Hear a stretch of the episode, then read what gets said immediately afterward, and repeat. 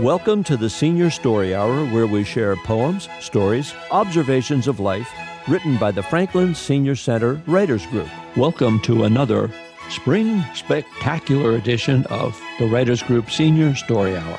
I'm Peter Jay, and today with me are Steve Sherlock, Faith Flaherty, Al Larkin, Alice Judge, Bill Wiley, Pat Winiarski. And so today, once again, we convene with our stories. And I think I'm going to set the festivities off this time by going first with a real brief one. One of the things that I find fun is to analyze another writing style.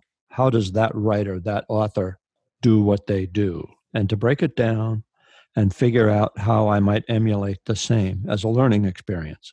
It's a great exercise. I highly recommend it to all of you writers who wish to become better at your craft. Study the craft of someone else and figure out what you like about it. Here, I emulate the style, albeit very briefly, of Dr. Theodore Seuss Geisel. tis spring, tis spring, and time to sing of my spring fling. When I can swing my spring fling bling of sparkling things and rings on strings to cling and swing both to and fro, because that's just how my spring flings go. Great. Yay for Dr. Seuss. So, Steve, what are you up for? I can follow that easily if you want, because to the extent that the theme, if you will, setting it up was to look at somebody, I decided to look at one of the good writers in terms of me. and I went back to some of my early stuff Ah, to to see how, if anything, what has evolved. And I think at one point in time we also talked about um, how things come to you. And there was one poem, and I managed to find it that literally came right from a dream. So it was one of the days, you know, post college. I was at home. I had a notebook by my bed. Woke up in the middle of the night and just wrote it down. and then the next morning, as George Carlin says, all you had was a page filled with the letter B. Fortunately, I could read what I wrote. Uh-huh. and you'll be able to listen to it now. This fork doesn't see peas and potatoes. The first step is a long one from here to there, or here to there, or here to there, or, or, or, row, row, row your boat gently down the stream. Merrily, merrily, life is but a peas and potatoes will go with either fork. and such as it was. cool. a little bit later, further along in my early time, back when I was still heavily into the running world, I had this short one called Ritual. The hardest thing is the getting up out of my soft, easy chair to go to the hall, reach for my shirt and shorts. Once that far, yesterday's lingering sweat took over. You don't wash, you don't wash your shorts and shit. I, I wasn't washing them every single time, so it had that, you know, like, oh, that's what it smelled like yesterday. Ooh, let's go. As opposed to, ooh, that smells so bad. I gotta run. and then I'll close with one other. I Hmm. titled The Dancer. So it's kind of springish. It mentions spring somewhere along the way. Beginning with the music, following in its footsteps, spreading her arms, the melody slowly expanding, stepping lightly to it, ballet, then folk, some disco, she moves, and the consort plays on. Increasing the tempo, her feet followed quicker with the drums. The rhythm became that of the jungle, and she was still there, moving to that tribal tone, and the consort played on. Flower, fairy, flying thing, free to adapt, moving to the rhythm, to the melody. That is our common ground. As it ends and she rests, her chest heaving with breath, her face is flush with a peace not unlike a sunflower touched with morning dew. So that's my spring trio for today. Nice. Mm, nice. I like the words. Thank you. As I was going into the archives, those I thought still worked. Some of the others need work. Uh, so, who would like to proceed next? Any takers? How, how about me? Okay, Bill, you're up. I wasn't going, to read a romantic one, but I, wrote one the other day I want to read. I don't always know what to, what to name these things. I, I, I just grab a, a title in the poem, but I never know what to call them. This one I called My, my Feelings for You. I feel so bad, I feel so blue, because, my darling, I'm not holding you. Together, we feel love. Together, we belong. You are like listening to my favorite song. I sing out loud, my feelings so deep. For you, my darling, for you I weep. So happy I'll be with you by my side. My feelings for you, I just cannot hide. Without you around, I'm lost and alone. It's you that I want to be my very own. I hope and pray the day will come soon. I'll hold you so near under the light of a full moon. That's kind of a short one. Nice. Mhm. I thought that one came out pretty good. That's a winner. That's a Hallmark card. There you go. we just Bill, you're, you're gonna you're gonna end up with a whole section on the rack. Is it okay if I go uh, in Alice? case uh, Absolutely. I- Go ahead. have to uh, leave with my charming dog there? Well, I'm going to read chapter 12 of my book, Murder is Bad Press. But for those listeners that um, I, I think I'll do a little catch up and tell them what it's all about. My main character, Allison Peters, has gotten fired from her job as staff reporter because she got a little nosy about her uh, editor Bill Shaw's life.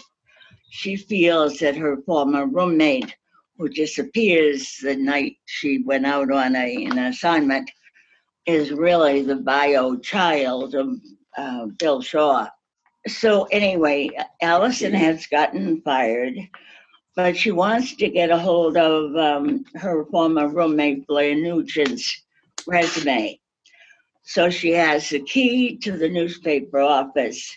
So she and her friend Lacey, who goes along with Allison to keep her out of trouble, Lacey and Allison are now going to um, go into the newspaper office and search for the resume.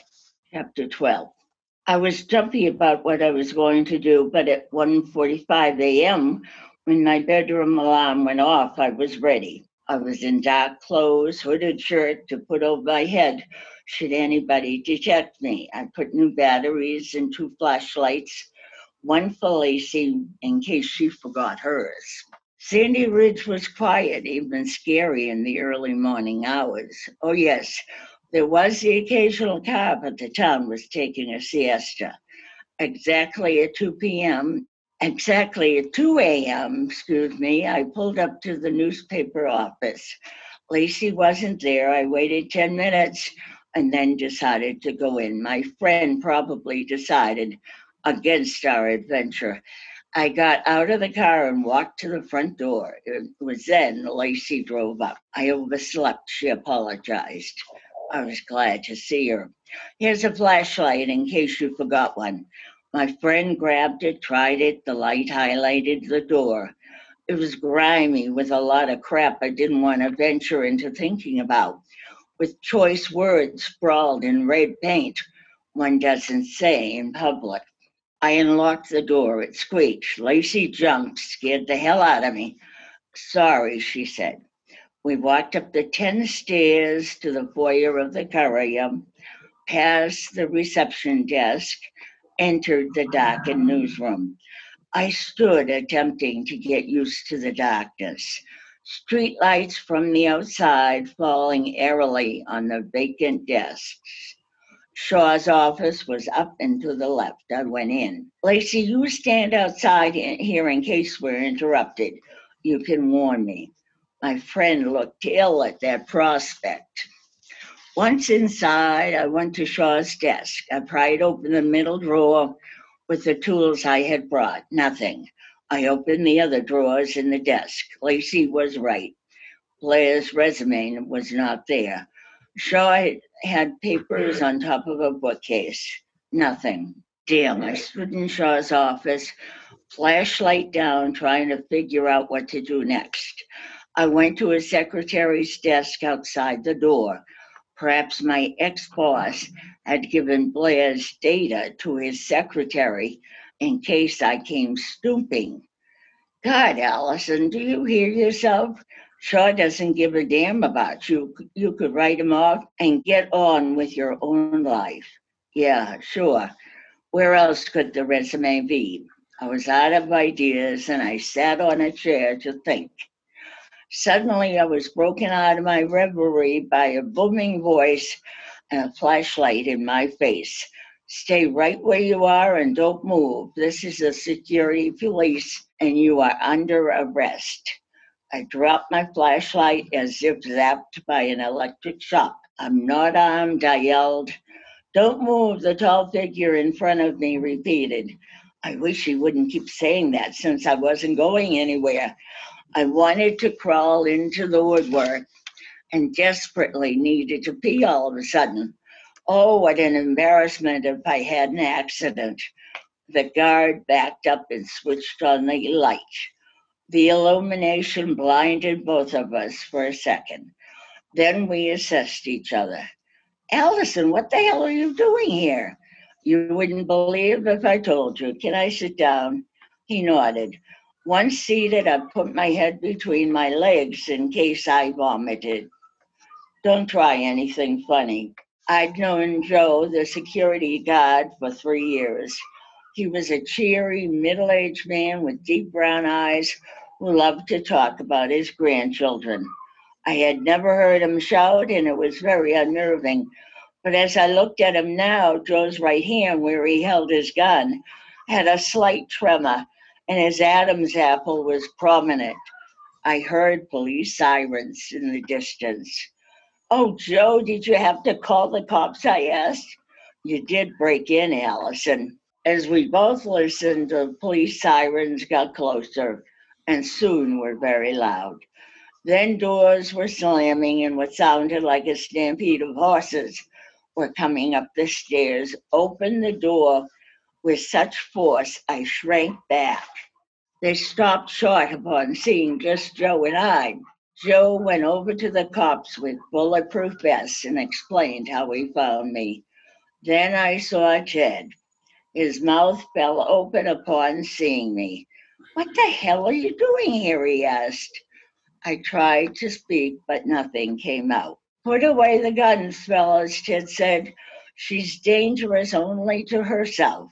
He came over to me. What the hell are you up to? He yelled. I told him how I was looking for Blair's resume. Did you find it? No, if there was one, Shaw destroyed it. Allison, if I hadn't been here, you would be in a lot more trouble than you are. Why did you try to find this resume in the middle of the night? I explained how Lacey had tried to find it earlier in the day, but couldn't. So I still had my key and knew Shaw's middle drawer was locked. I thought this was the only way to find what I wanted. But it isn't here, is it? Ted told me I would have to accompany him down to the police station. Allison, what you did tonight was crazy. Joe could have shot you. You're losing it because that resume is important only in your mind. You've got to stop this. Hall liked me, I knew. That was the police chief, so I was hoping I wouldn't get into much trouble. Technically, I wasn't breaking in. I started thinking about what I would tell Hall. Ted turned back to me and told a fellow officer to cuff me. You don't have to do that, I scoffed. Read this young lady her rights, he commanded. I hoped my wanting to kill Ted registered on my face. The cuffs were tight, the rookie cop rough with me. Halfway out the door, I remembered Lacey. I stopped short. What now? asked Ted. I forgot about my friend Lacey. Maybe she went home when she heard you coming, but maybe she's scared to come out. I don't want to leave her. Call her and tell her it's okay to come out.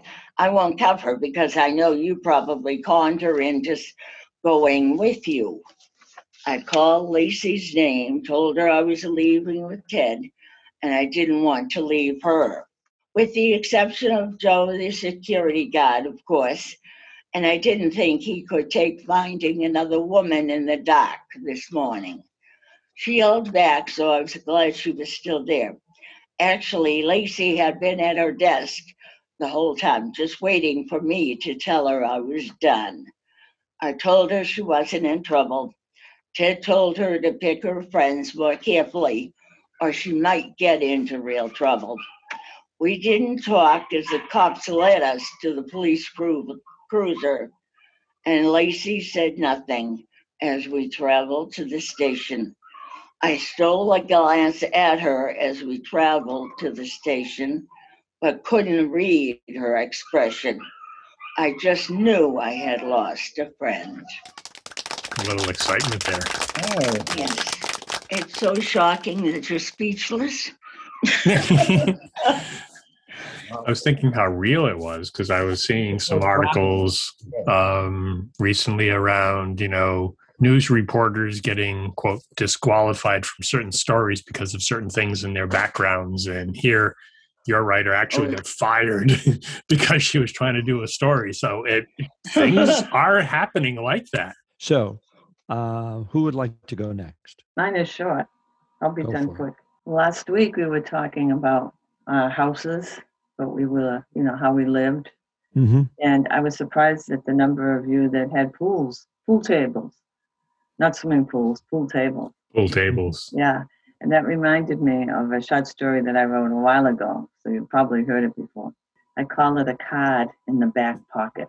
One Christmas season, hubby saw a good sale for a pool table. He suggested that we purchase the pool table as a dual gift for each other because not only could we both enjoy playing together, but so could the entire family and even others. It was his al- altruism that convinced me. He ordered the pool table. When it arrived, we saw why the price was such a good deal. It was unassembled.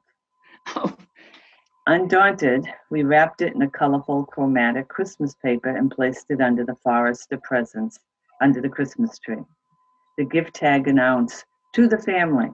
There were so many presents that even an unwrapped package with a picture of a pool table soon lost its allure among all the other bling. Soon the pool table was forgotten and relegated to the basement where it was intended to go anyway. Sometime around the month of November, when thoughts of Christmas were starting again, the question asked, What happened to that pool table we got last Christmas? It was still in the basement waiting. We got out the screwdrivers and socket wrenches, the hammers and drills, and we argued over the interpretation of directions, but we did manage to assemble it. It was beautiful.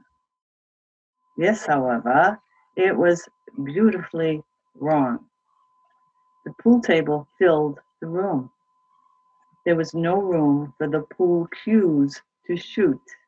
Right. a mammoth mistake. I didn't need to say a word. The horrible revelation of this gross error slowly inched over hubby's face. It was too late to return it. The return policy had passed. We had no choice but to keep it. So we just use it as another table. Personally, I use it as a card in the back pocket. Whatever money I spend on something foolish, it's not as bad as the money spent on a pool table we can't use. Whatever foolish whim I want to indulge in, it's not as foolish as that pool table. Yes, we may not be enjoying the game of pool, but I am happy to use that pool table as a card in the back pocket, ever ready to pull out when I need it. A great story. The ace in the sleeve. Yes. Yes. Very nice. So, Al, I have one. I don't know if my style, what my style is. Uh, if anything, it's probably uh, it's a, a preachy edge, as usual. Call you All- Deacon, Deacon Al. Okay. title, the title is All and All. This too will pass. This too has passed. I'll begin this story by sharing a number of events that led me to a way of seeing things today with a new perspective. Last December, even while we were going through the pandemic, I was relatively active uh, for an 89 year old old guy until I was found to have serious heart defects. There were two blocked arteries and a defective heart valve. Shipped to the Mass General, I couldn't have been in better hands as I went through two separate, less invasive procedures. First on the 24th of December for the arteries, followed by a second on the 29th for the heart valve. Catheters were used in both cases, going through the arteries of my thighs to make the repairs. Also had a pacemaker installed. With our large family, communications were at a full tilt in keeping all informed on what Al, Dad, was going through. It was a worrisome time for our family and friends, where I found myself surrounded by love. Everyone was doing anything and everything they could to try to make a difference.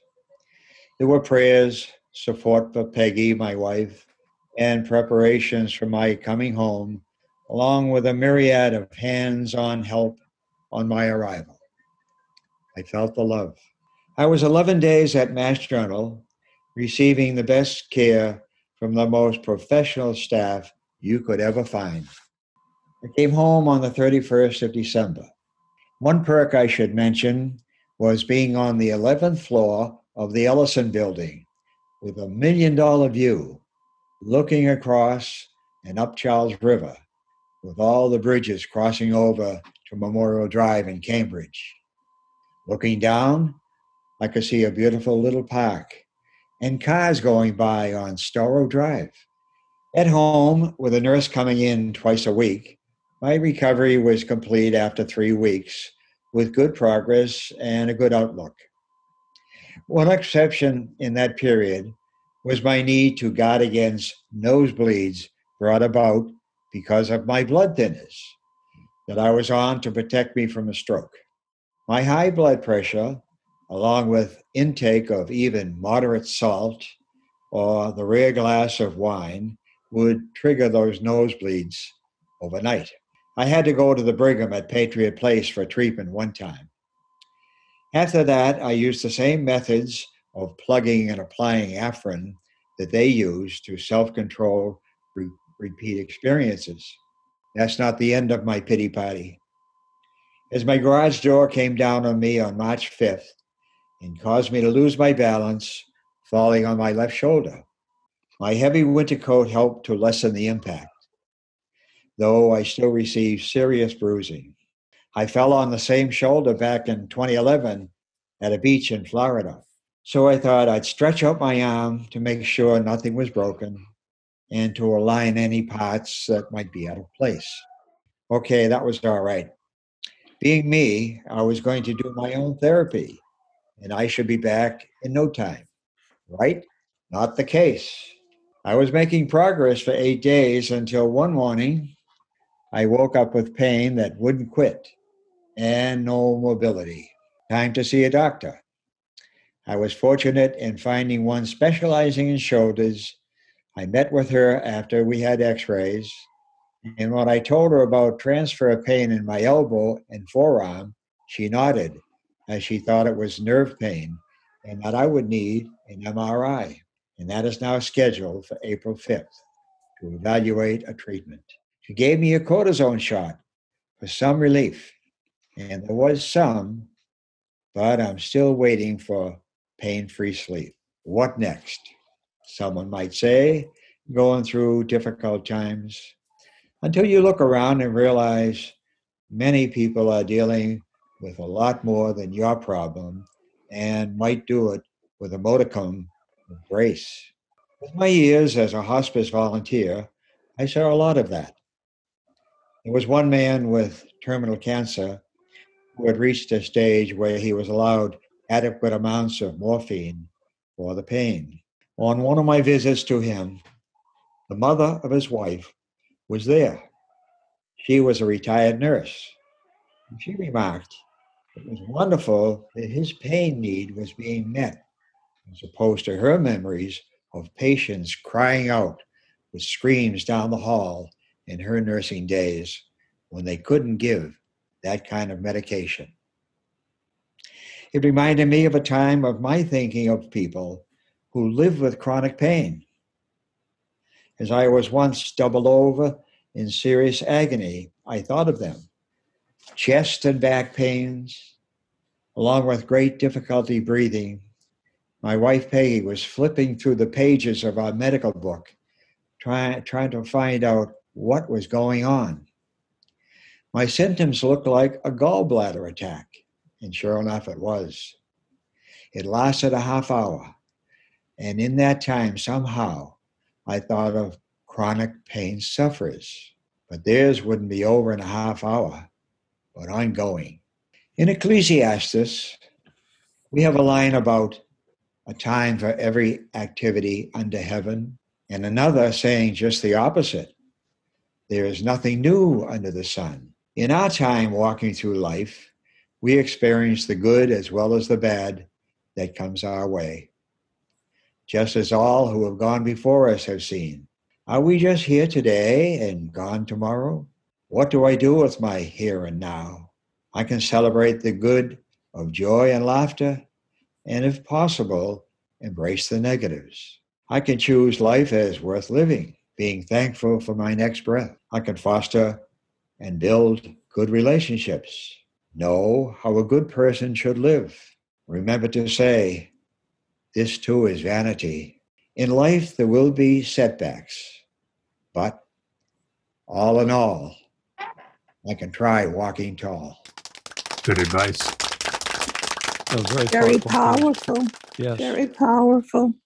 I think it raises an important point that certainly as we you know, as we get on in life and we have to deal with more and more things sometimes, it's a great opportunity to assess and understand that we can choose to be happy.